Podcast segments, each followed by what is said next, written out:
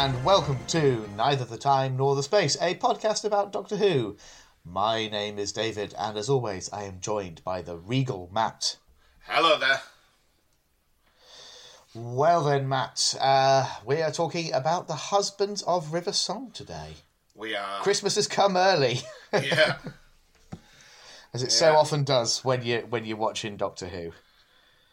I don't think we've ever watched a Christmas episode at Christmas, have we? I think, if memory serves, when we did last Christmas, it was like a, a, a week after or something. Like it nearly Yeah. synced up, but uh, it just wasn't quite there. Um, so we've got we skirted close a couple of times. We did uh, we did K9 and Company as a Christmas special, and that's obviously you know how it was originally broadcast as well. And it has has a bit of token Christmas stuff at the end. Yeah. I, I think we should watch uh, K9 and Company again. You can do that on your own time, Matt. Yeah. As someone who's watched The Twin Dilemma more than once, you know, why don't we go back? Uh, I'd rather. uh, I mean, like I say, if that's what you want to do with your life, I can't stop you. But I'm not podcasting about it again. One and done on that one. As I am with with uh, most of these, I'll be honest. Even even my favourite episodes of Doctor Who, I'm like I'm ticking them off the list, and that's it. That's it. You know. Never Um, go back. I I mean, apart from anything else, you've strong armed me into uh, uh, doing another spin off, which I had no intention of uh, Yes. addressing on this po- podcast, When particularly, we reach the end of season nine. which is fast approaching for us. Um, Yeah. yeah, it, uh, it I'll- won't be next week, will it? It'll be in a couple of weeks' time. yeah. So, um, for the, for listeners, if you haven't already guessed, Matt is very adamant that we should watch the first episode of Class. So, I just think we need to complete the collection. Know, yeah, we've this done is the K9 thing. and Company. We've done Sarah Jane Adventures. We've done Torchwood. And as you say, it could be one and done. Yeah. Uh, so that's what we're going to do. Uh, we'll probably, I'm thinking schedule wise, we'll do our Series 9 wrap up next week. We will do our. Um, uh, then we will do our third Doctor episode, whatever Okay. that turns out to be. We will reveal that next week. Um, and then we'll do class, and then we'll roll into the next Christmas special and on into series 10. So it's kind of nice because you get these sort of two back to back Christmas specials, which is just a bit much. So it's kind of nice that we've got a bit of breathing space now with those sort of three episodes in between, you know, the, the series 9 wrap up, then um, then the third Doctor, then class, then then we can ease our way into the remainder of the Capaldi era. So, um, yeah, but that that that being said, shall we uh, shall, shall we crack on with uh, the usual uh, rigmarole and say preamble? blather. There we go. Don't you dare call it the usual blather. Yeah, no, I wouldn't after last time. Where do you want to start? Meal of the week? Yeah, why not? Why not? Okay, so, as always, when we discuss our pantheon of meals, um, yes. what, what do you have for breakfast this morning? Uh, for me, I wonder if you can guess, Matt. Bit of toast, bit of marmite, You would be wrong. eggs on toast. Oh no, I don't think Um, you're going to get it today. No, uh, you're going through all the usuals. Oh, And is I, it I out went, I went. I well, I went a bit After off last week, if you if you say it's cold pizza from last night, and we have the same fucking discussion, it nearly could have been, but I polished it off. Okay. Little tease for later. Um, yeah. Uh, so actually, it was porridge. ah, nice. Anything in there? A bit of golden syrup. nice. Yeah, li- little Zorbs wanted porridge for breakfast, and uh, who was I to deny the lad? Do, do you refer to him as Abzorbaloff outside of the podcast? Has it become like a d- quaint nickname? I don't, to be honest. Oh. That's it's just between you, me, and the listeners. That one. I, I'm worried. Like first time I like revisit you after lockdown and everything, I'll be like, "Hello, little Abzorbaloff, and your partner will be like, "Get out." She'll probably just look uh, vaguely mystified. yeah. She's not a listener. It, it's uh, it, it comes as no surprise to say. Um, so for my breakfast this morning, Yeah, I I've, I've spent a king's ransom on McDonald's breakfast, David. Not gonna this lie. doesn't come. This doesn't come as a surprise to me because Early morning, I, I- Saturday recording, yeah, Friday night beers. It's become the highlight of my week, but my Friday night beers has expanded into Friday night cider Yeah. and whiskey. Well, I guess yesterday was definitely cider weather. Yeah, definitely. A beautiful warm day. So on my way home, I thought, get treat myself, get a few Kopparbergs on the go. And then Yeah. because it's exam season at work, um, I was going to do my shopping before work, but I realised it was really, really like a, well, it was a lot cheaper if you signed up for a Tesco club card and got the club card prices. So if you ever wondered what people in exam halls do when you're sitting your exams, they're on their phone signing up for Tesco club cards. All of them. Yeah, so I went Across on my way country. home and saved a bit of money. So Yeah, that's uh, no, no, so uh, no, you not do. Have you got the booths lined up for later this weekend then? uh, I don't really know. I'm trying to save a bit of money at the moment. So Yeah, yeah. It'll, Uh, it'll uh, catch up on you, won't it? Those those those booths, shopping yeah. sprees. Um, let's just say I found out the hard way how expensive booze can be as a hobby. when it got to the end of last month, and I was like, "Shit, we have literally no money." Spend it all on uh, just on fancy exotic like pastries. olive based dishes. um, but yeah, I, I was up late last night. Went to bed about one o'clock, playing a bit of Grand Theft Auto online with friend of the show Tim Riley, yeah, who he he's one of the best people to play computer games with. He's one of those people that lives his life at 100 miles an hour. So sounds sounds more or less like the opposite of me. yeah, yeah, I think you'd get on well. like opposites attract. I'd love to see like a buddy cop movie with the two of you. So yeah, went to bed about one o'clock. My wife got up at about half five because I thought she was. Ho- I forgot she was horse riding this uh, this morning. So yeah. you're working. So you're working on uh, low, um, not much sleep, um, and uh, residual alcohol in your bloodstream. Yeah, probably And- too much alcohol to have safely driven through McDonald's drive-through, but Potentially, but that could probably be said for most people on a Saturday morning at McDonald's Yeah. drive-through. But my, my wife likes to, uh, the next day, she likes to confront me on what she's heard me shouting when I've been playing computer games. That'll be So- an interesting. Uh, so this morning she was like, Are you okay? Because you kept shouting, Look out, there's some bad dudes down there. And I've never heard you use the word dude before. Uh, then apparently I was shouting, I'm the president, I'm the president. And finally, just at the top of my lungs at like one o'clock in the morning, I just shouted, Finally, a weapon to surpass Metal Gear! and, uh, yeah. My wife, I don't think my wife enjoys Friday night beers as much as I do. it doesn't sound like she would No. under the circumstances. But anyway, let's move away from my uh, undiagnosed alcohol Well, addiction and yeah, move let's, uh, towards let's- meal of the week. Well, before we get there, I did want to quickly just check. So, in your McDonald's breakfast, was there any particular standout item? No, I went bog standard, but the thing is, like, I I was I was exceedingly hungry, so I knew I was going to Yeah. get two sandwiches. Yeah. So I thought, why don't I just get two meals? Because then I can have a coffee and an orange juice.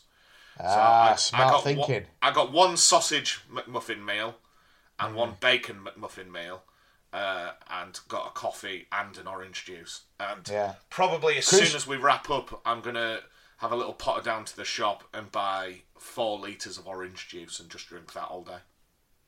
Good plan, good plan. And cru- crucially, by by t- going with that method, two hash browns. Two of the old hash browns. Yeah, Let's not neglect the hash browns. yeah. So Probably spend the rest of my weekend sat on the toilet, but never mind. So should we should we quick quickly tick off meal of the week then, and then we can Go we, on, we can move on to better things. So for me, I I kind of, you know, if you ever get just get that fuck it, it's Friday vibe. I David, mean, I've it just sounds talked like about that for about twenty minutes. You have rather, haven't you? Yeah. Yeah. so that's I, when I finished work yesterday. I was just like, I don't. I'll be honest. I'm trying to lose a bit of weight at the moment. Not not terribly successfully, but it's it's something that's vaguely on the agenda. But yesterday, I was just like, right, I'm getting some getting some uh, uh, like pizza from from the supermarket. You know when you're spending too much on just pizza, and you could probably have basically just gotten a takeaway for the same price. Yeah, I, I went down that route yesterday, so I got one of those. You know the Chicago town ones with the uh, with the sauce in the crust, Oh yes, yeah, which I big fan. maintain is the best frozen pizza on the, the market in the UK. Th those little Chicago town pizzas, they're just. I think they might have been my meal of the week one week. I can't even remember. Yeah, they're, they're, they're good stuff, but it specifically it's the the big ones that are like meant to be takeaway style, but they have rather than cheese in the crust, just Yeah. just a a, Pizza a, uh, a- yeah, it's a sort of uh, tunnel of sauce all round the the perimeter. Um, and uh, yeah, got some dough balls with it. As always, slightly disappointed by dough balls. I think do- dough balls are like one of those things you must get fully expecting to be disappointed. Yeah. And if you go back a couple of weeks, I stand by my comments. Dough balls are Yeah. not garlic bread. They're not. I would agree. Certainly in this case, n- not nowhere near garlicky enough. But um, I made up for it by I I uh, got some ranch dressing, so I was just just slathering them in ranch dressing. Nice, nice. So, um, absolute failure on the weight loss front last night, but um, it was a good time. So e- easy shoe in for meal of the week for me. See, for me, last Monday was my wedding anniversary, Yeah, and obviously we're still under I- some I- restrictions. I've just realised I've did the wrong thing. That I should have said like congratulations or something, shouldn't I? Yeah, Instead of just yeah. yeah, yeah. Yeah. It's fine. Did I tell you? Did I tell you, Matt? I've got I've got an autism assessment next week, so that'll be interesting. yeah, it's fine. Don't worry about it. yeah, I'm sort of used Okay. to it. I mean, it's an untold tale of the podcast that, like, when you when you and your partner, you know, made your nuptials, you flat out refused me coming to your house to get you a gift. You were like, "No, no, thank you." so, um, you know, I know your opinion on the whole whole laws of the marriage, but never mind. Well, uh, it's. Uh, I mean, a couple of clarifications there. One, not nut, not nuptials. It was a civil partnership. Um, it's all the same. It's just a godless affair. um, and, and and secondly, it, it really was just because. Honestly, if we could have done it with you nobody else present, That's what have. you told me. You were like, oh, I, I, I just can't be asked, Matt. Just stay at home. It's not worth it. Uh, anyway, so But anyway, uh, so yeah, Monday was my wedding anniversary. Yeah, and Yeah. you know, uh, me and my wife, we were looking for something to do, and then one of the ladies I work with, who lives around the corner from me, was like, "Oh, I hope you don't mind, but I, I've done some baking for your anniversary." So I Yeah. thought, yeah, the weather's nice. I'll have a little walk around the corner, come say hello, maybe have a cup of tea. And when I got there, uh, she presented me what I would describe as a full wedding cake. that's amazing. It, it was a two tier cake, lemon, buttercream icing, everything, like expertly Righto. decorated. It was unreal. That's amazing. So I'm, I'm going to put that down there. And do you know what? I'll say it. Yeah. Meal of the year so far. Wow, it's happened. Yeah, anniversary cake beats the curry. Wow. But then, last night when I was like, oh, oh, every Friday I put a message out saying, "Hi guys, don't forget new episodes are coming out," and I always ask what everyone's having for tea. Uh, but Sam from Married to Who sent me a picture of her brother's birthday cake, and can't lie, Yeah. David, a little bit jealous. Does it look like it surpasses the one you had? Uh, it's certainly on par. It's it's got what looks like giant lumps of like cookie dough on the top, and I'm a sucker for Oh. cookie dough. Crikey, who isn't? Who isn't that?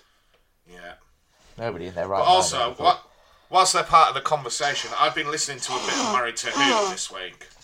Yeah, Yeah, it's okay. Just blow your nose over me, David. It's fine. Don't sorry, sorry, struggling, struggling with allergies as always. don't you dare edit that out. That's um, not going to be pleasant for our listeners. But I, I, I was listening to Married to Who, and they were discussing. I mean, it, it was about six months ago for them, but they were discussing how they'd like to have you on their pod. So I think go for it, David. Let's make it happen. Oh, I. That's a daunting prospect. I think you'd be brilliant. It's one of my New Year's resolutions. Don't forget to advertise you more as a Doctor Who expert. Get yourself out there. Ah, it's just the, the thing that that I, I I like about Married to Who, but also is the thing that would make it so daunting for me is that you've got you've got so many people on that podcast. It's what it, it's one of the things that gives it a very different vibe to ours. You've got this real kind of Quality, would you say? That's what separates it from us? quality, but there's also it's like you've got you know all these lovely people that enjoy spending time with each other and are very at ease in one another's company. Um, then and then you, you you throw into the mix um, an incredibly awkward, po- po- possibly. You know, t- time will tell, as I, as I mentioned, but poten- potentially undiagnosed autistic person. I, I don't know whether that's uh, th- that's really um, a recipe for success. It, it did make me laugh. They were discussing one of our episodes when we'd Right. just finished the Satan Pit. right. Okay. Cool. That's going back a bit. Yeah, and the episode ends with you going, "Well, Matt, you've really enjoyed this this week's episode. Fingers crossed you enjoy next week's episode just as much. So join us next week when we review Love and Monsters." Yeah, I do. In, I can imagine your face like the bloody Cheshire cat when you were saying that. I do. It, I'll be honest. It's one of the great sort of unacknowledged pleasures of doing this podcast with you, Matt. Is that I can. I can throw those little cheeky nods to the audience without you being aware. Um, if you ever re-listen to the whole run, there are there there are more in there than you might realise. Yeah. With hindsight, you've just been Yeah. lampooning me this whole time. right, where do we go Um, from right here? then. Do you want to do non Doctor Who television highlight of the week or would I lie Let- to who? Let's do TV highlight of the week because um, I've got two, but it's good. It's going to be quick.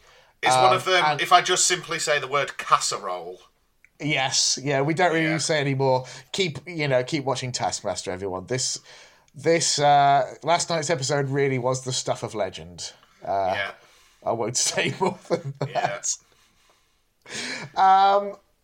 But yeah, related to that, I'm watching. Uh, I'm watching Taskmaster as I always do. Now that it's moved to Channel Four on on the All Four app, and I'm having to suffer their their sort of paltry selection of the same adverts over and over again. And there's one that keeps popping up that gives me more joy every time I watch it because it is unintentionally hilarious. Is it the postcode lottery? Someone's It's- knocking at the door. Somebody's It's not that one.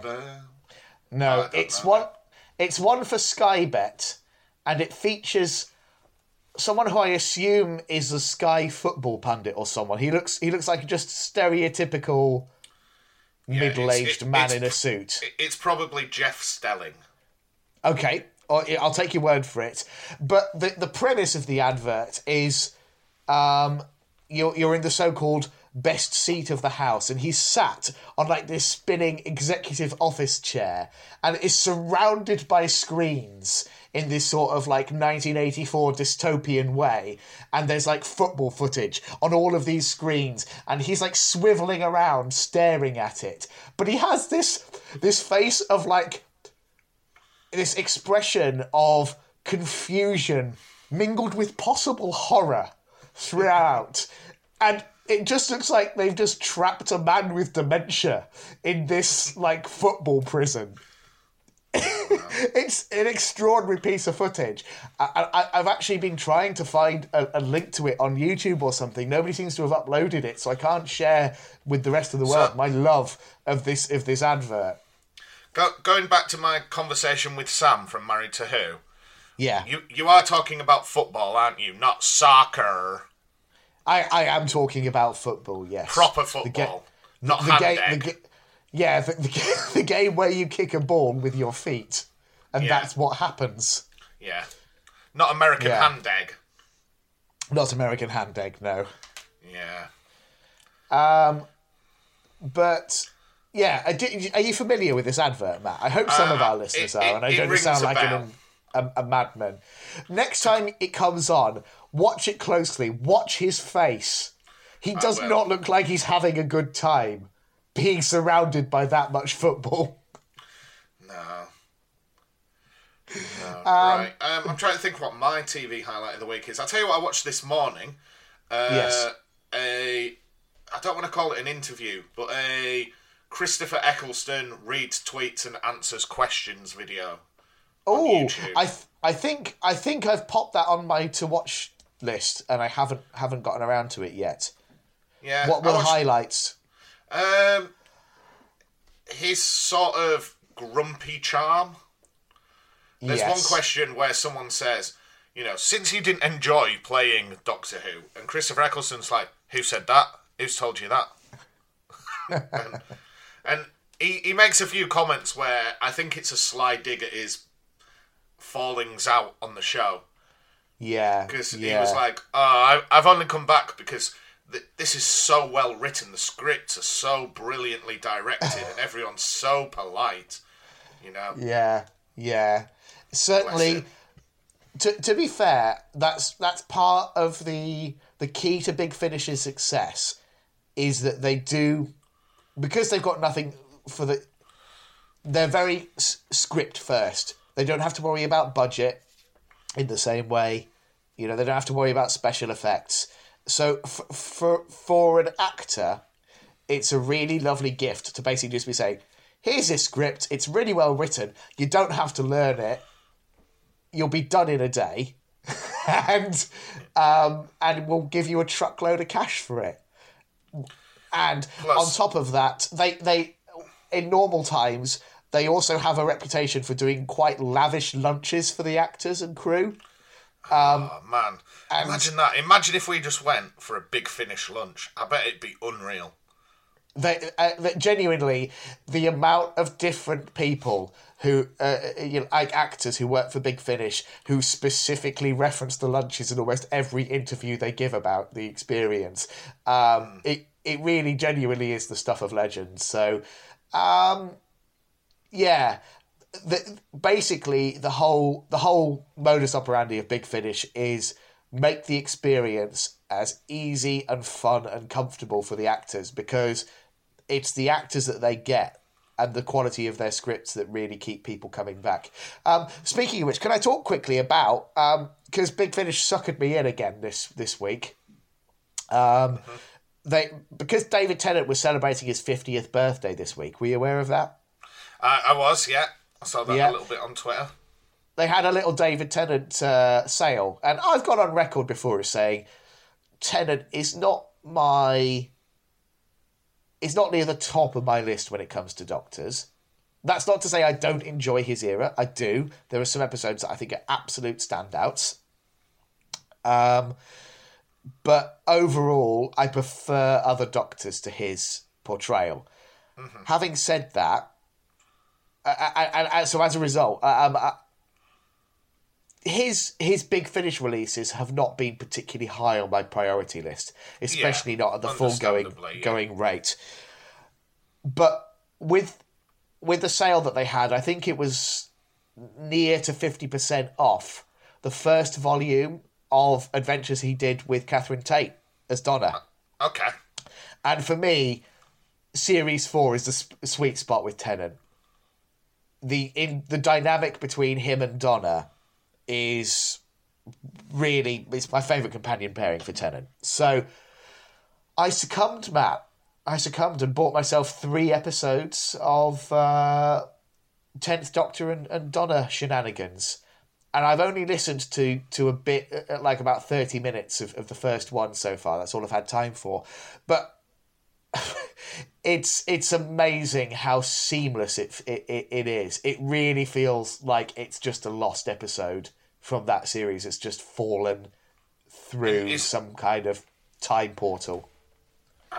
I was going to ask whether, you know, there was a set period in the series where they fall, but I suppose they're kind of uh, interchangeable, aren't they? I I don't know exactly. I would guess earlier in the series. It feels like pre Forest uh, of the Dead, pre Midnight, because it's quite light and frothy. It has certainly the first one of the set. It has a similar kind of vibe to um, Partners in Crime, the ones with uh, the uh, adipose. Yes. Yeah. Yeah. So it, it has that sort of just very light, breezy quality to it, and it's a lot of fun so far. Excellent. But yeah, that's that's big finish though. Like I, I I'm- going along in on my month, happily managing to save a few quid, and then all of a sudden they've somehow coaxed sixteen quid out of me. Yeah, that's how I feel about booths. Yeah, Right. Shall we move right, then. into Would I Lie to Who? I think we'd better because we're we're we're we're we're on the clock this week, listeners. So we might. The more we preamble, the less time we've got left for uh, talking about husbands and River Song at this point. Right. So, three statements, Yep.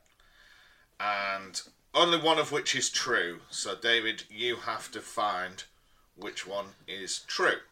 I do. Okay. So, David, Yes. Thanks to Doctor Who, this week my wife and I fell out. Oh. Right. There's obviously more to dig into there. We'll come back to that. Statement number two. This week, David, I had a dream where you and I were werewolves who lived next door to Elton John.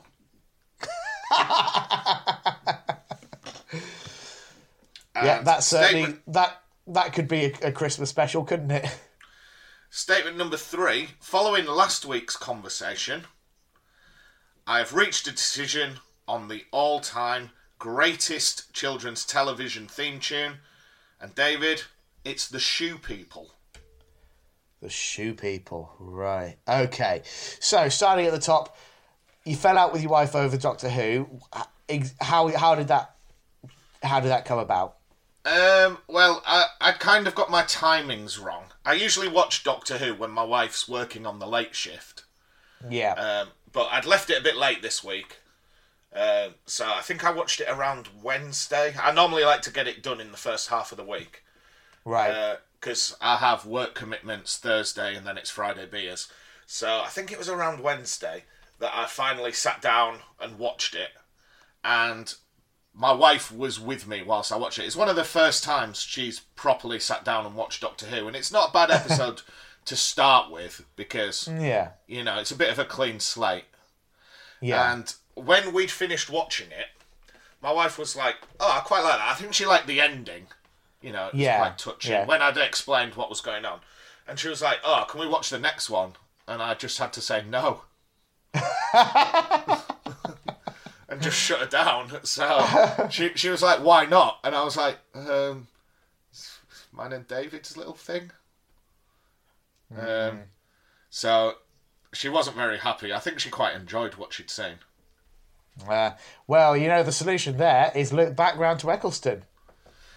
Not going to happen. Not going to happen. No. It's bad enough doing it once. Uh, If I had to do I'd- it again love to- where where I play the role of David, You'd play it magnificently. Um, alrighty. Um, so your second statement was which one was that? That was I had a dream that you and I were werewolves Ah, yes, and we yeah, lived yeah, next door to Elton John. Okay, so my first important question is: Are we werewolves living in separate houses and we are each neighbouring Elton John, or is this a house share situation? House share situation. And when I say we're werewolves, we're not like American Werewolf in Paris, full blown lycans. It's more like Teen Wolf. We were just a couple of hairy boys. I mean, to be fair, that's pretty close to reality, isn't it? Yeah. But yeah, So is it was it? So uh, are we, was this just like a terraced street? Did we have? Are we, was it neighbouring mansions? What, what was I- Elton John's I'll, living I'll be honest. we- spent a lot of time in the garden, yeah, and for some reason we weren't getting along with Sir Elton John.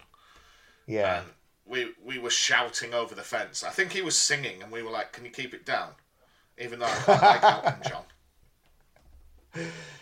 Yeah. Do you have uh, a favourite Elton John song? I'll be honest, I've not. I've been meaning for a long time to listen to the Goodbye, uh, Goodbye Yellow Brick Road album, like his his big breakout album from the early seventies, um, because it was kind of it was quite a significant album at the time. Um, I'm not a fan really of his later period poppy stuff, but I do like the song Goodbye Yellow Brick Road. So there might there's probably will end up being an obscurer cut from that album, which might one day be my favourite Elton John song. But as things stand, it's probably Goodbye Yellow Brick Road. See, "Sacrifice" by you? Elton John. That's one of my karaoke songs. Right. I don't uh, know that I could even bring that to mind.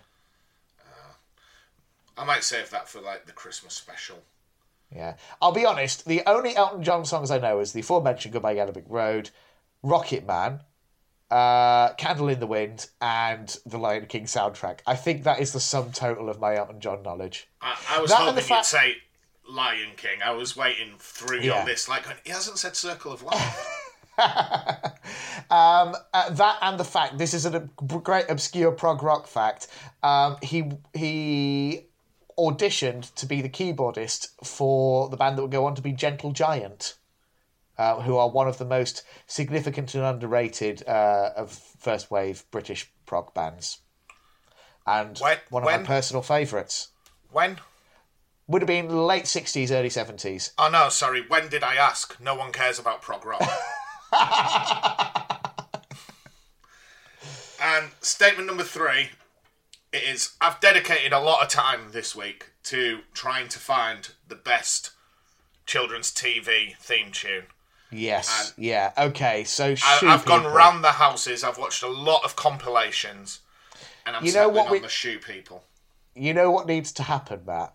You need to give us a rendition of the Shoe People theme to remind the listeners. Right, hang on, because I've listened to it a lot this week. So it sort of starts. There's like a little instrumental bit where it shows you the Yeah. cobbler closing his shop, Yeah. and then it's like every time you're skipping down the street. Think about the shoes upon your feet today. It's a magic world when your toes uncurl. Shoo shoo shoo shoo, people doopy doopy doo. Shoo shoo shoo shoo, people. There you go. Yes. Okay. Um, right then. They're all so plausible, Matt. They're Yeah. all so plausible. Um, I'm gonna dismiss the first one because I think your wife probably didn't enjoy Husbands of River, River Song. She probably thought it was a bit stupid. Um, so if she, so the, if the kernel of the truth is that she did watch it with you, that's where I think that landed. Um,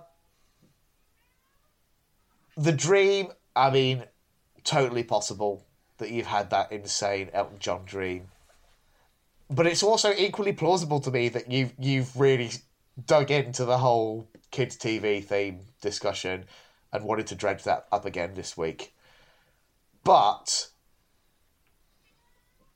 is the Shoe People theme a good enough theme that it's become your definitive favourite? I don't think it is. So I'm going to say the Dream is is the is the truth. Right. Well, as always, I'm just going to text you part of the answer. Right. Are you ready for the dramatic reveal, listeners? It's part of a message I sent my brother. do, do, do you want to read it aloud? It says, I had a dream last night. I moved in next door to Elton John. It was hell. Yeah. So there we go. Another point was- in the bag for me. You know that video where he's in his garden singing "I'm Still Standing," but he sings it really poorly. No, It was- but it- oh yes, I do. I remember. I did see that. Yes. Yeah, it was like yes- that. Me and you were in the garden, basically like drinking tea and having a whale of a time, and he was just Yeah. next door, like, going, ah, yeah, and we we're like, Elton, come on, man. Yes, I do remember seeing that now. It was a bit of a like a what the hell has happened here moment, wasn't it? Yeah, things gone very, very poorly. So, Yeah. just to tie that up, my wife, uh, she wasn't even home when I watched this week's episode. Yeah. And to go back to children's best theme song for television programs, I've whittled it down to three, David. I thought you could be the authority on this. I'll certainly try. Okay, so the main category that I went for was these are the ones that I think are sort of iconic, so you know straight away what the cartoon is and you get excited about it. Yeah. But it's also the best ones to sing along to. Yeah. Okay. Okay. So I've I've got three. So the first one is the Sesame Street theme song. uh huh. Yeah. Okay. So, That's a contender for sure. sunny day, sweeping the clouds away. You know the one I'm thinking of. Of course I do. Yes. Can you Yeah. tell me how to get how to get to Sesame Street? All right, I think that's an all-time great. Yeah. Right, hold on, because I, I wrote all these down. The next one, David. This is a, an old cartoon, and it's not a cartoon I'm massively fond of, but the theme tune's unreal. Go for it. Okay, so I'm going to sing this. Think of all the animals you ever heard about, like rhinoceroses, tigers, cats, and mink. There's a lot of funny animals in the world. Do you know the next line, David? Uh, something something panther that is pink. Have you ever seen a panther that is pink? There Here we go. he is, the Pink Panther, Rinky Dink Panther. That's a that's Yeah. a great one, and I don't really like Ah. the Pink Panther. I have very fond memories of watching that. It, it was one of those ones that tended to be like on in, on over the summer holidays in the Yeah. mornings, like weekday mornings, um, on on probably like BBC Two or something. Like I specifically remember like watching it at my grandma's house, um, and yeah, I was just all about that title sequence where because it's it's the, the the cartoons themselves are fine; they're all cartoony, but the the title sequence has the Pink Panther like superimposed over live action footage, and he's like Yeah. getting into like a fancy 1960s sports car. car. And it's just there was something about that opening sequence that was spellbinding to me as a kid. So yeah, Yeah. that that's a proper nostalgia one for me. Right, now the next one we mentioned last week, and it's become my sort of homework this week to learn all the words to this song off the top of my it. head because I couldn't do it last week. Yeah. Right. McToot blows on his bagpipes whilst Elspeth and Angus watch those notes floating across the waves. Now, this is the bit I couldn't do last week.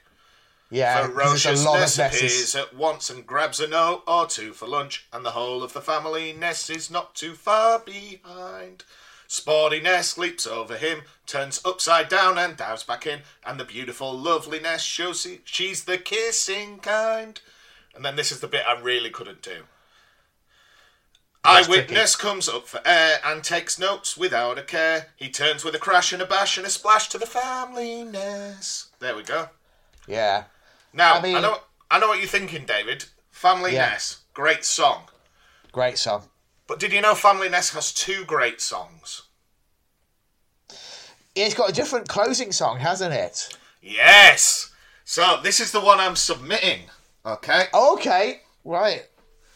So D- jog my memory because I can't remember the, the, the closing. I know it was different, but right, I want you to imagine a little like traction engine, and it's pulling carriages full of different animals for the zoo.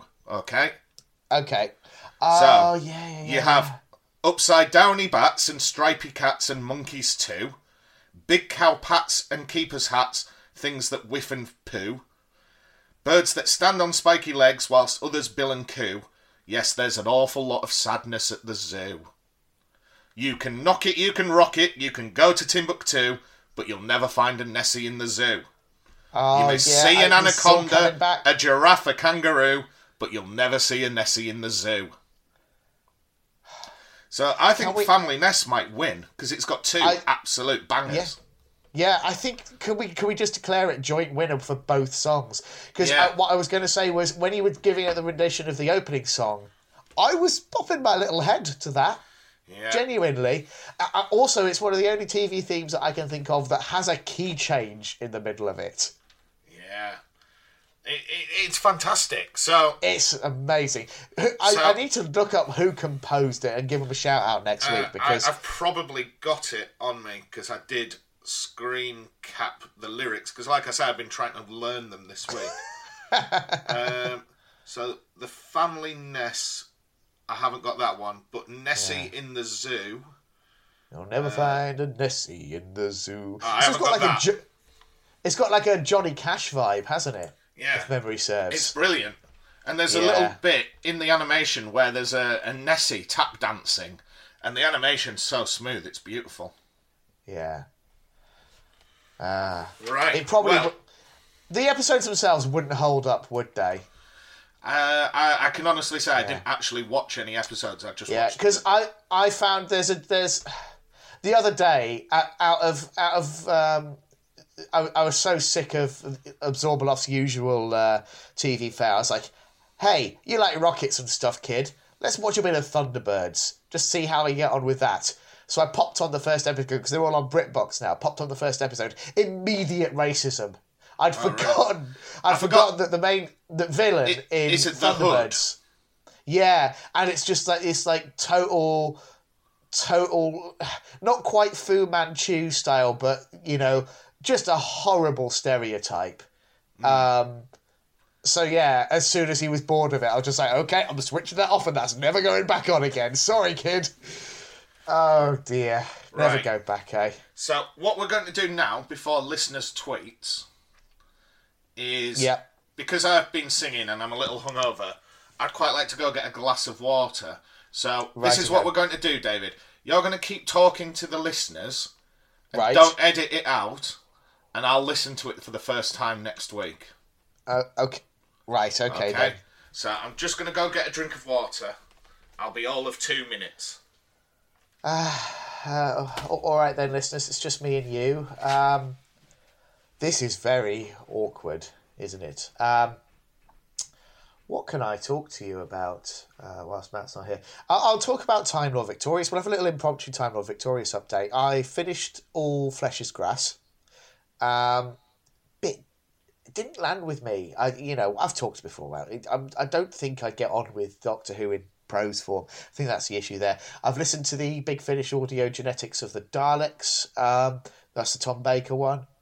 It's fine. It's it's breezy. It's good. Um, and uh, you know, bit of menace to it at times as well when the Dalek starts to to come into play. Um, I've still got sat on my app ready to go. Uh, Echoes of Extinction, which came out about what was it this week? Maybe last week. Uh, but anyway, that's that ready to go. I've not dug into that. That's the one that's like was a v- special vinyl release where you've got the uh, the one side with the tenth Doctor, one side with the eighth. I'm quite intrigued by that one, so I'm looking forward to getting stuck into that soon. Um, but yeah, that's that about does it for Time Lord Victorious so far. The only other thing that I think I'm probably going to pick up that I haven't yet is The Minds of Magnox, which is uh, the audio book, because I don't think they're doing it as prose, it's just an audio book, um, which is a bit weird, but you know, it's fine. That's what, that's what they're doing with it. Um, but that I believe features Brian the Ood quite heavily, and for me, Brian the Ood remains the standout Right, I'm coming back, aspect David, of so Time you of might want to Victorious. tie up whatever you're saying. Okie doke. Um, so yeah, that Just that's about that, down, listeners. I haven't got my headset on. Yeah. Hello? So there, there you go. Hello. Hello, I'm back. Right then. Made myself two pints of peach juice. Bit excessive, but I think I need it. Fair dues. Now then, now now that that's all out of the way, Yeah, Matt. you might have to put some sort of editing on. Like, I'm breathing pretty heavily. I've run up the stairs again.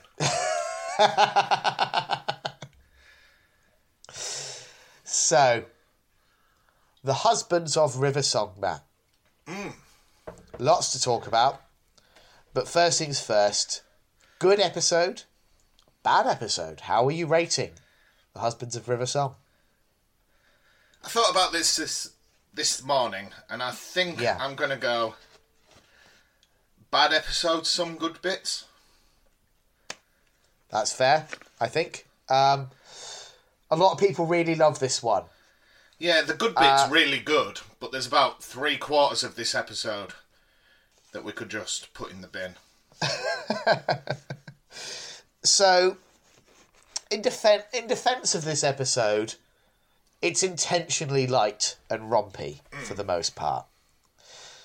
What I struggled with first time when I was watching it through a haze of uh, beer and Christmas pudding was uh, that it's that it's so light and breezy, and then there's this tonal whiplash when you get this extended uh, epilogue that's pure pure romance and heartfelt drama.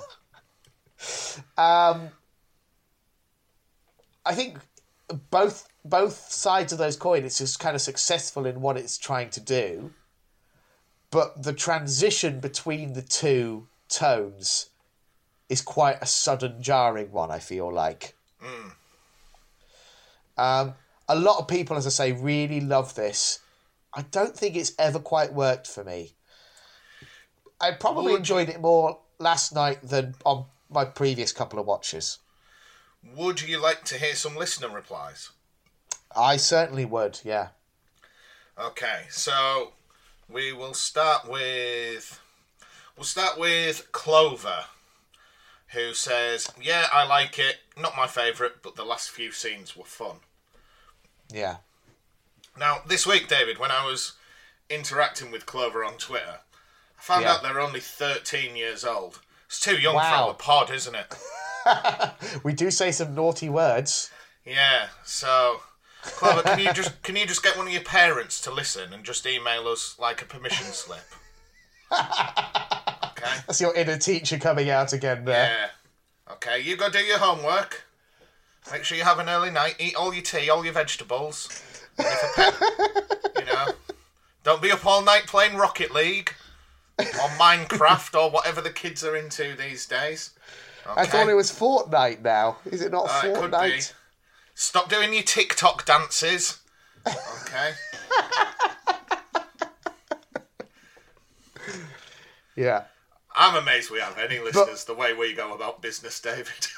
I know, I know. It's astonishing, isn't it? But oh, thank you for listening, Clover. It's lovely to have you on board. Um, right. Who's next? Uh, James Courtney, who says, Hi, James. It's one of my favourite Christmas episodes. It's funny all the way until the end, and then we get a nice dollop of emotion. Hmm. Yeah, I, I, I'll be honest. I, I think it, it would be coming uh, towards the back end of my Christmas special rankings. I don't. I think I'm on a limb here. I think that's kind of going against the grain of general fan consensus. But yeah, Okay, we then have Frank says, This is so so good. I generally don't like River Song episodes after the library, but this one is fantastic. Sorry, is a fantastic romp every time. After the emotional season that just finished, such a light-hearted distraction feels so good to watch. So funny, so heartwarming. I love it. My only complaint is that the music throughout really annoys me. It feels forced, soulless, and out of place. Yeah, I've said before with Murray Gold scores, he he he can really lay it on thick sometimes. Sometimes he's exceptional. Like for example, Heaven Sent, incredible score start to finish. This one, I'd I'd agree. It it really lays it on thick, um, and uh, it distracts me sometimes when I'm trying to enjoy the episode. Okay, and then I think this is the penultimate one. This one comes from BT slash Flibberty Giggart on Twitter. Who says, oh, another new listener? Yeah, he says, I've been listening for a long time, but this is the first time I've managed to catch one of your tweets. Some oh, people excellent. don't some people don't rate this very highly, but it's probably in my top five Christmas specials. The final two thirds are exactly the light-hearted breather we need after the emotional beating of the season nine finale, and 12 and River have more chemistry than 11 and River ever did. The scene where 12 gets to do It's Bigger on the Inside, the bit where 12 finally gets to laugh, and the jokes about River not recognising him are all highlights. Of course, it all sets up even more heartbreak with River underlining just how complicated the Doctor River relationship is. 12 going hello sweetie is adorable, and of course, it's all made better when he finally takes her to Darillium and Moffat caps off River's story perfectly. She's going to die in the library, that's inevitable, but 12 is able to give her 24 hours, sorry, 24 years as a proper married couple. It's a very 12th Doctor sort of ending. Bittersweet, but on the hopeful side of bittersweet, where the sweet parts make the bitter parts worth it. I love it. Side note, the fact that River's coming off 24 years with 12 makes her cracks about 10 being a pretty boy and how young he is pretty funny. Definitely a downgrade for her, in my opinion. yeah, it's interesting, isn't it, to think to th- we'll talk more I think about how it kind of loops back round to uh, Silence in the Library when we when we get to that that end. Uh, but yeah, so you see what I mean, Matt. But uh, generally speaking, I think people are much higher on this episode than I am. Yeah. To, and um, to be um, clear, I don't dislike it. I just I don't I don't love it the way other people do. No, I I just wanted to shout out because um, it wasn't really an opinion message, but Amy did send me a message asking whether we enjoyed it or not. So, Amy, strap yourself in because here it comes. Right then, yeah. So, do you want to kick us off, Matt? Yep. So, Husbands of River Song from 25th of December 2015, written by Steven Moffat, and directed by Douglas Mackinnon. Yeah. So, before we go any further, uh, I think it's interesting to note that this could have been Moffat's swan song for Doctor Who. Really? Uh, it, initially, he was planning to uh, leave the show at the, uh, after this episode. Um, eventually, he was persuaded by the BBC to stay on and do one more series just because they didn't have a successor lined up, okay. basically. I think they maybe started to eye up Chibnall, but Chibnall was still working on Broadchurch and wouldn't be available for like another couple of years. So they basically just played for time, and I think that's partly why Class happened. Right. Because okay. we're, we're obviously now getting to the point where we had this series just uh, this year of just absolutely no Doctor Who, so we went Christmas special. Then we had Class as a bit of a filler. Then we had another Christmas special. Then into Series 10, which was Moffat's final series. But uh, yeah, so it's it's just weird to think about. Uh, you can see why, with that with that being the case, why he would make his his his potentially last shot, closing that loop with River. Yeah, like, because has River only been in the Moffat years, or was she in RTD as well? RTD, uh, the the uh, Silence of the Library, Forest of the Night two parter. Uh, no, uh, sorry, uh, Forest of the Dead. Um, that was series four with Donna mm-hmm. Tennant, but then, but that was written by Moffat, and uh, he knew he was going to be showrunner. Like right, he he okay. got gotten the you know I think had pretty much signed the dotted line when he was working on that story. So he was perfectly at liberty to start planting seeds for his own era at that stage. Um, I'm trying to think. I don't think River has ever featured in an episode of the TV show not written by Moffat. Okay. Okay. I I'm trying to think. Angels two parter that was Moffat. Um, all of the ones in series six, yeah, and, and the series five finale. Uh, series seven, the only the only episode she was in was Angels Take Manhattan. That was Moffat. Yeah, I don't think she's ever. She's done loads of Big Finish at this point, so lots of other Yeah. people have have written for for River as a character, but but not on screen. Right. Okay. So her main So- continuity is all Moffat. All Moffat. I think he was probably quite pro- proprietorial about it in that way. Right. So we open on Mendorax Dellora.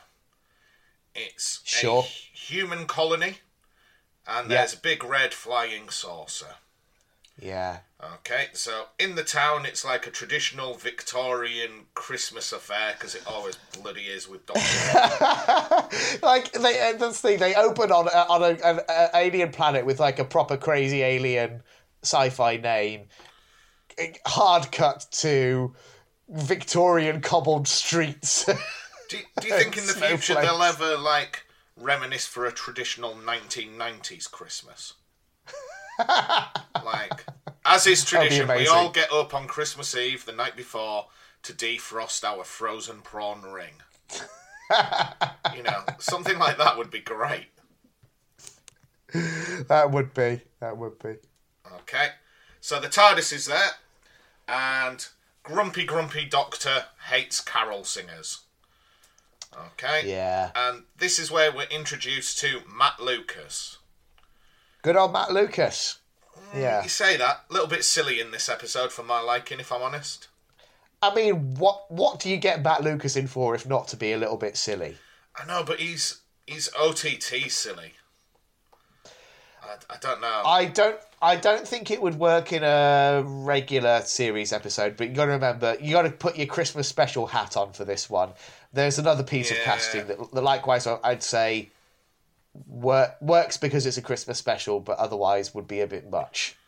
yeah, Um, I suppose if you go back to like Catherine Tate, I was worried she was Yeah. going to be a little bit too silly, but she isn't. She manages to rein it in. Yeah, but but she's but but that first performance in in the Runaway Bride is very big and over Yeah. the top. It's kind of that's kind of part of the thing with the Christmas specials is they're playing to the gallery a bit more.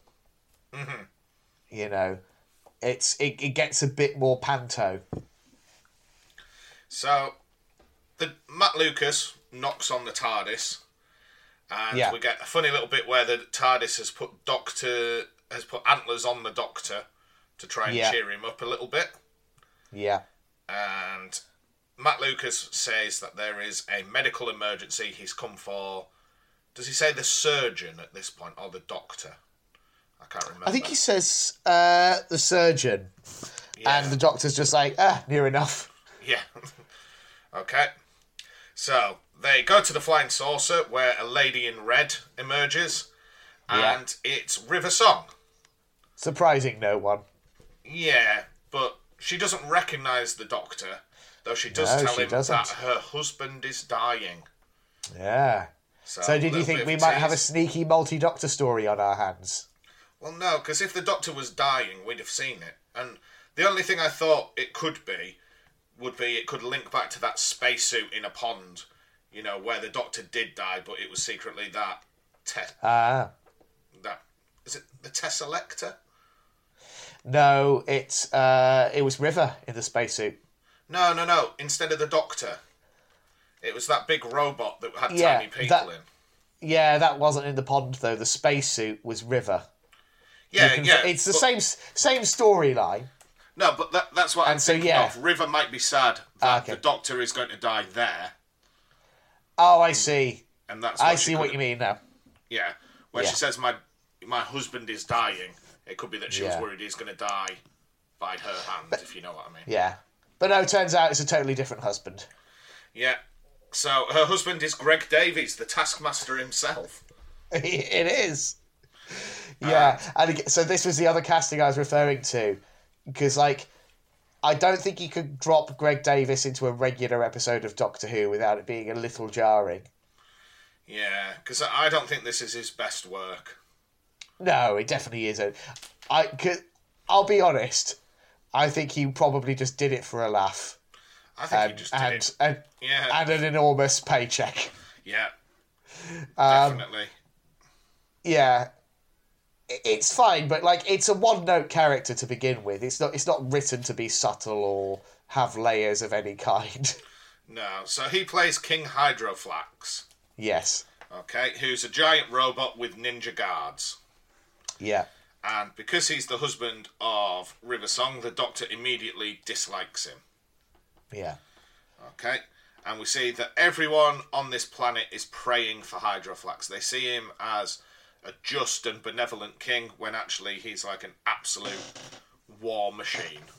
yeah he's just a complete galactic tyrant. Um, and yeah they, they practically worship him as a god don't they? Yeah. So everyone there really does think the Doctor is the surgeon, yeah. And River wants to tell the Doctor of Hydroflax's injury, and the injury is that he's had a big old diamond shot into his head, the Halassi Androvar. yeah Okay. So River says to the Doctor, "Look, I'm not married to the king. I'm married to the diamond. You can take his head off, and that would do for me." Mm-hmm.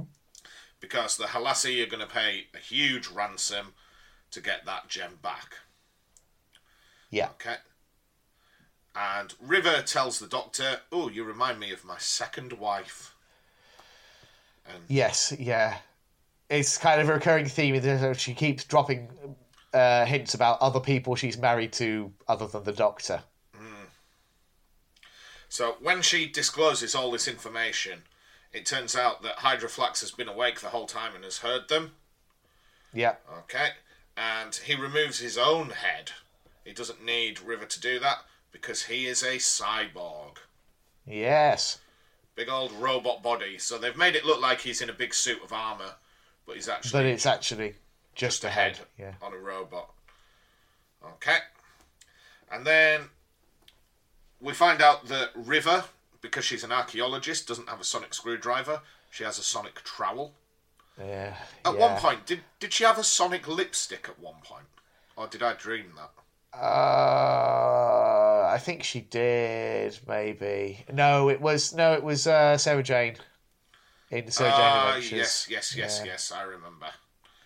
Okay, so then they have a little bit of pushing and shoving, a bit of a fight. Yeah. That results in the Doctor putting Hydroflax's head in a bag. Yes. I do quite like the whole head in the bag nonsense. Uh, I like honest. it. I like it later on. There's one joke that I thought was pretty funny later on. Yeah. Yeah. Okay, so they beam away to escape, but they beam away too high, so they fall to the ground. Yeah. Okay, And they have a little chuckle with each other. yeah, a little bit of flirty, flirty. Yeah. Okay, and the Doctor asks River whether she knows who he is, and she says she doesn't. But then at this point, we're introduced to Ramon, her other husband. Yeah. Okay. Who And is the- just g- generic pretty man, basically. Yeah, yeah. So they're looking for the damsel, a man with Yes. twelve faces. It's the Doctor, and I quite Of like the course it is. I quite like the bit where she opens her wallet and you see all the different faces of the Doctor. Because Yeah. I, I like the idea that Rivers met them and we haven't seen it. Yeah, well, she's pretty much ticked them all off a list in Big Finish at this point. And she met the War Doctor. I don't think they ever did a War Doctor crossover. Because Um, it was good to pure- see him in there. Yeah, yeah. Well, and, and as she says, you know, Time Lords have, as far as she's as far as she knows, twelve potential regeneration. Uh, uh, sorry, uh, uh, yeah. So it's it's just those twelve faces. Um, That's that and- can be the only outcome. yeah. And of course, you know, the twelfth Doctor is the thirteenth regeneration of the Doctor. Um, to, just to make things nice and simple. Uh, yeah, because she's she's unaware of what happened on Trenzalore. So, Hydroflax's body is now questioning Nardole, so that's Matt Lucas's character, isn't it? Yes, it is. And it turns him into a robot too. So it takes his head and puts it on its own robot body. Yeah, poor old Okay. Nardo. He gets a So- pretty raw deal in this story. Yeah, I don't know. I, I, I feel like they almost got Matt Lucas, and then they weren't certain what to do with him once he signed on. I think that's very much true. So he he just get he, he plays this very kind of wimpy character, and and that's about it. I get like similar to, to Greg Davies as Hydroflax. It's it's just he doesn't really have any other option but to do a very one note performance. Uh, where am I up to? So River plans to steal the TARDIS. She needs it so that she can time travel, and she mentions that she's stolen it multiple times before, and the Doctor's never even noticed. Yeah, I do.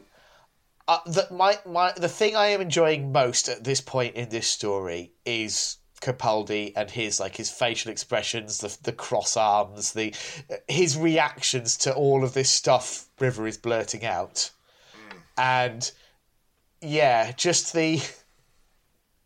The, the the the awful realization that she's she's she is telling the truth and she is forever nicking his TARDIS and popping it back where she found it. Yeah, like she's got a little like bar area on it that he was unaware of and stuff like that. Yeah. But when she Yeah. boards the TARDIS, I love that the Doctor basically goes, "Right, here we go, folks. This is it." Time to do it properly. Yeah. Then when Yeah. he goes on, he's like, "Oh my god, it's bigger on the inside. How?" Yeah, it's a highlight of the episode for me. Yeah. like you, you can keep your beautiful emotional climax. I'm here for this scene of uh, of Capaldi doing his TARDIS reaction. yeah, great so he stuff. says, "Finally, it's my turn." And once on board, there's a homing beacon on Hydroflax that sounds, and it says the TARDIS can't take off because the head is inside, but the body is outside. So it Yeah. acknowledges something is wrong. yeah, quite a good security mechanism. Like genuinely, you wouldn't want to leave ha- half your body. in 1920. Uh, yeah, So then, Robot Nardole meets Ramon and puts a gun to his head to blackmail him. Okay. We find Yeah. out that Hydroflax's body has a black hole in it. That's what powers it. And Yeah. he it will trigger if he's killed. Okay. So Ramon is a cyborg now too. And it all goes a bit mad and the TARDIS takes off. yeah. And they land on a big old space cruise ship. I thought this could be like a heart back to the one from uh, the Kylie Minogue episode. Yeah, the Voyage of the Damned Yeah, it seems similar. definitely is. So the Doctor and River run off, and we find out River has a glam spray where she's able to spray her body and is immediately glamorous. Yep. Although Handy. Alex Kingston's pretty glamorous at the worst of times anyway, isn't she? Yeah, I, it- does seem like it would be hard to, to, to make her anything less than glamorous. Uh, and we find out that she's not returning the diamond, she's selling it. Because Yeah. the cruise ship is full of criminals. yeah. Yeah, it's it's it's all it's all like you know warlords and uh, organized crime bosses and just not nice people basically. Yeah. So the doctor notices that River has her notebook, her diary, Yes. and it's almost full. And when he says, "Well, you look sad," she says, "Well, I was given to it. I was given it by a man who knew how much time I would need it for." Which is pretty sad, isn't it? It is sad. So then we find out that River's guest has boarded the ship. And I'm going to read my next few notes word for word. Yeah. River's guest is Scratch. He has a scratch. The money is in his scratch. All the people in the restaurant are Scratches too. Scratch serves King Hydroflax. This is awkward. Yes. So to unpack that a bit, um, so Scratches is part of what's it?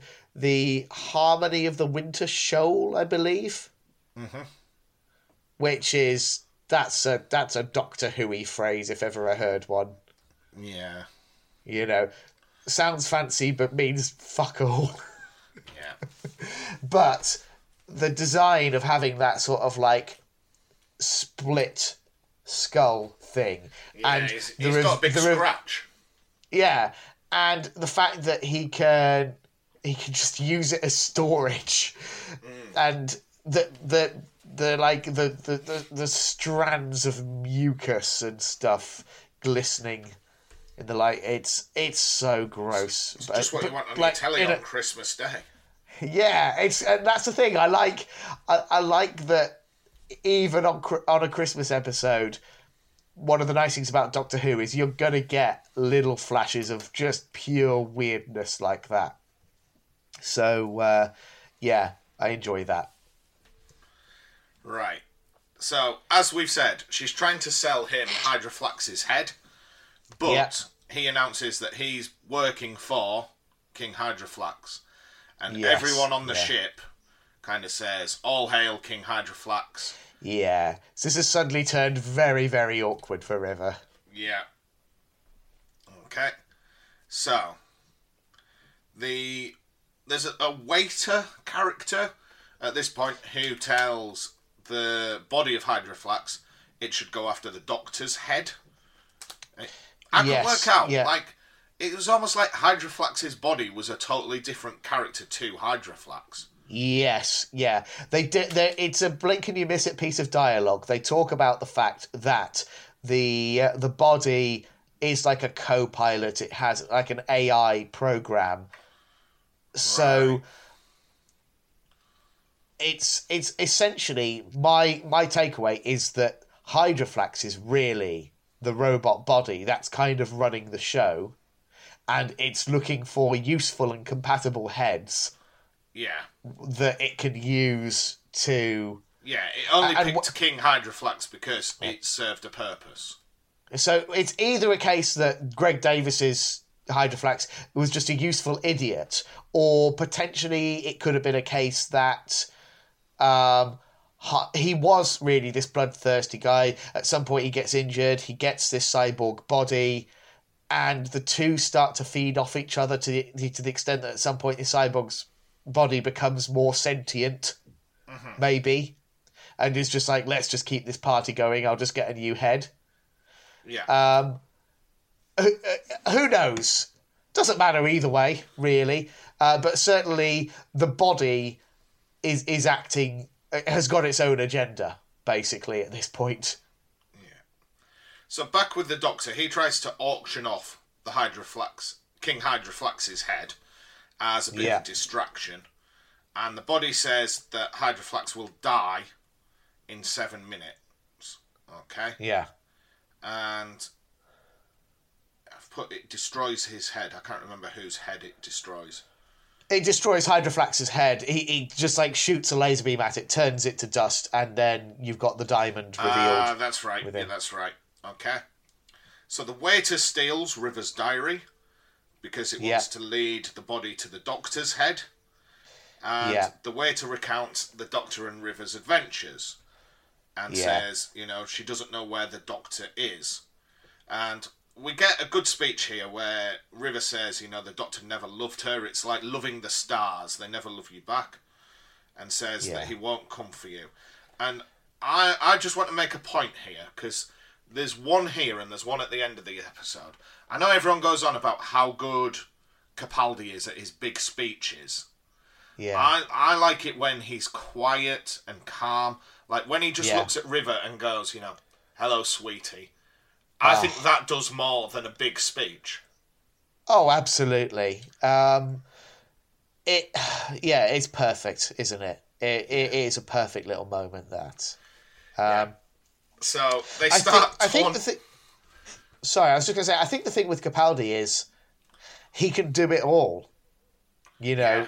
he can do the big speeches when that's what you need. He can do the quiet moments when that's what you need. He's just he his facial expressions and his voice. He just has kind of complete mastery of them. It feels like, it just brings exactly what's needed for a given scene.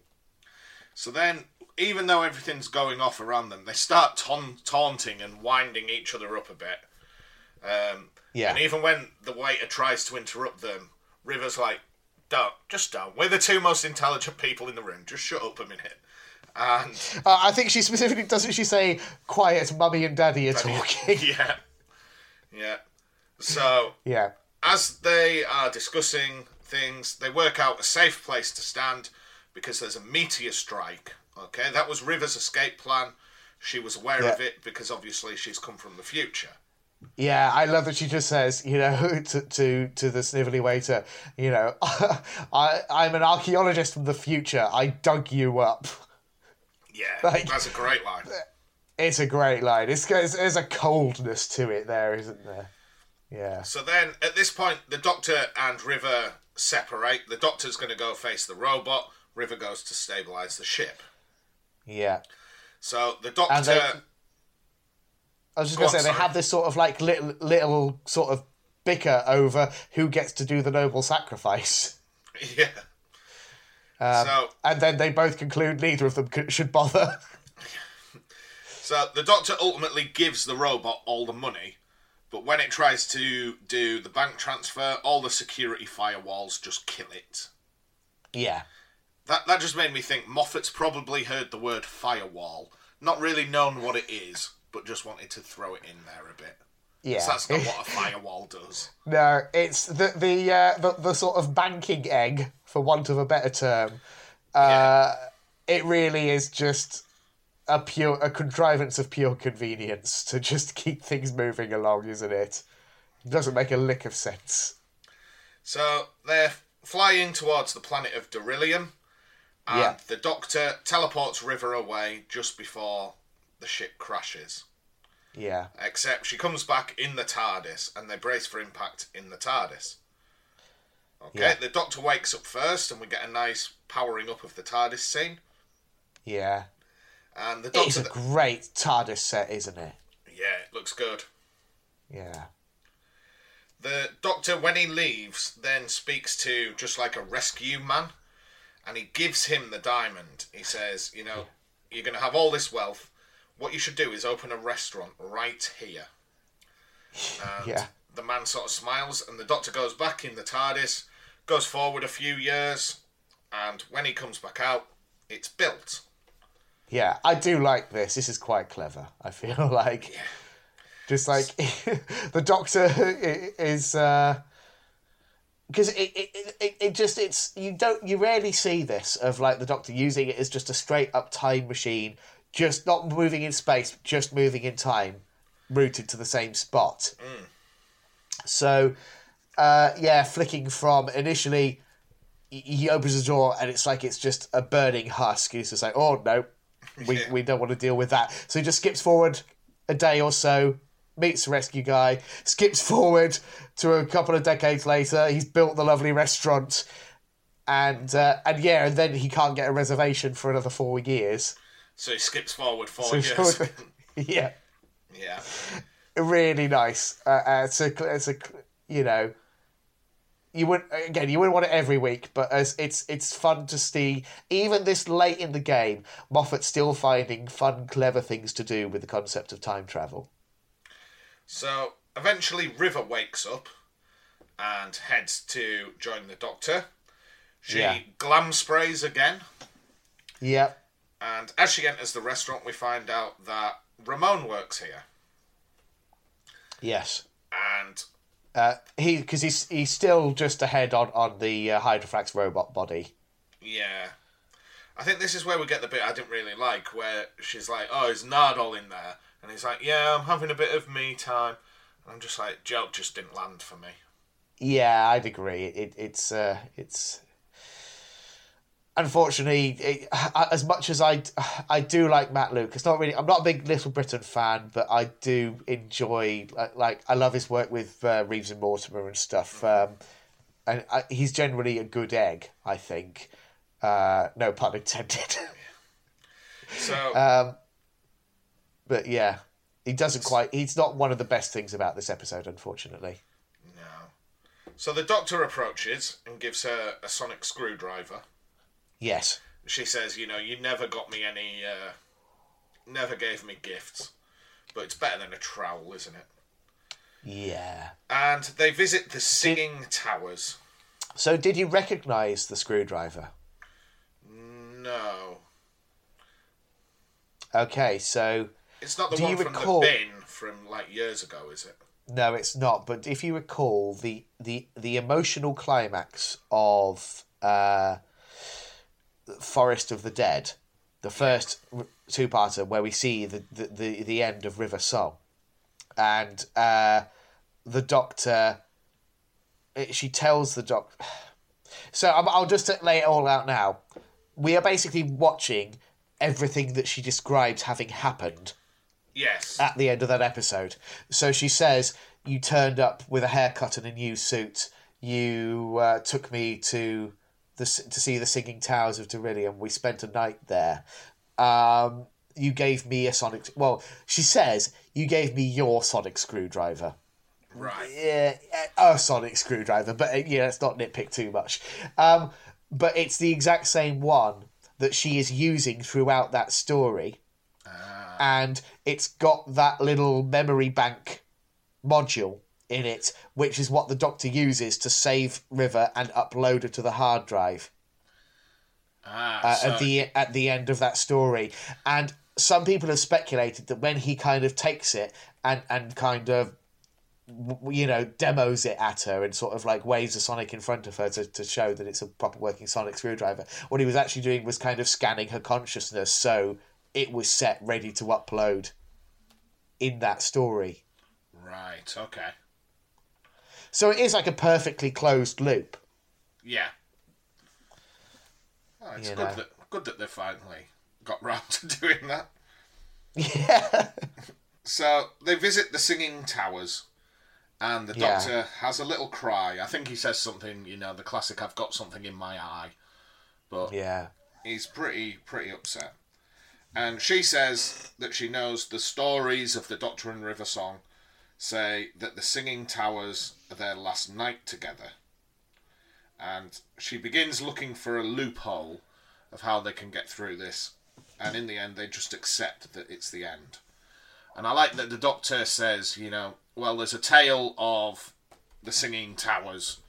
You know, whenever you need it most, there's always a song yeah because she's called River Song, David. I did get that i did get I, that I'd, I'd just Um, make sure you knew, because he was talking about her, not the actual song. I do like the metaphor of the towers as as a sort of a, a, a- a metaphor for relationships and sort of harmoniousness. How how two people can complement one another and create something more magical together than they could as individuals. Do you, you know what I mean? I think Yeah. that's that's what I take away from that, and I think that's a very sweet message. Yeah. Um, So then she says, Look, this is our last night together. How long is a night? And the doctor sort of smiles and goes, 24 years. yeah.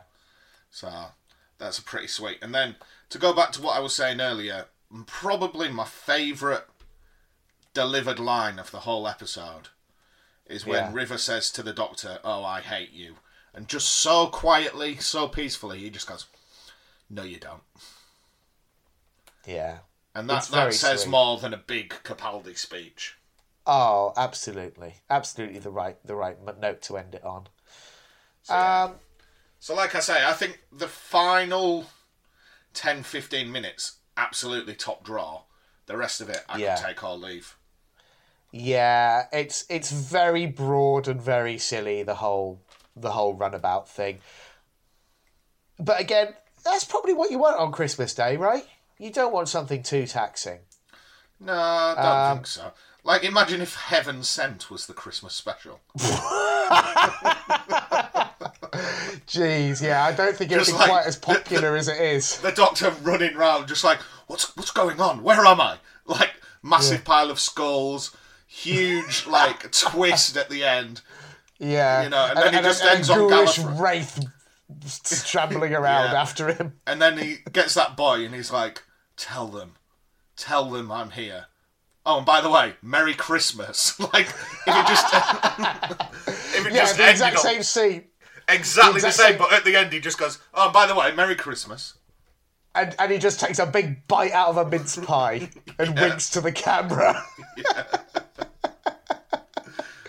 yeah, no, it wouldn't have quite landed, would it? So, No. um, yeah, I, I, I don't know that I'd say bad episode. I think it's for me, it's like for most part, it's fine. It gets the job done, and then it ends. It ends really sweetly, and you'd have to have an absolute heart of stone to not appreciate the the uh, the final scenes at the restaurant and the singing towers. Um, which fortunately I do not. But that being said, uh, so yeah, that that kind of does it for series nine for us. Next week we will be taking a week off watching Doctor Who. We will just be kind of looking back, reflecting, hopefully answering some of your questions. Matt, if you want to get a a, a tweet up this week, just reminding people to get some will. questions in for us. Um, and uh, obviously, no spoilers for Beyond Series Nine. Um, And if you can think of a children's television show that has a really good intro and separate outro, let me know. yeah, or just anything you think that can top Family Ness. I, I think you'll you'll be hard pressed, but I'm I'm I'm open to suggestions. But until then, listeners, as always, thank you for joining us on this journey through Series 9. And do join us next week for a bit of uh, just rambly chatter about it. See, I didn't say blather. No, well done. Didn't say blather, Matt. Uh, but until then, thank you very much for listening. And uh, cheerio. Bye now.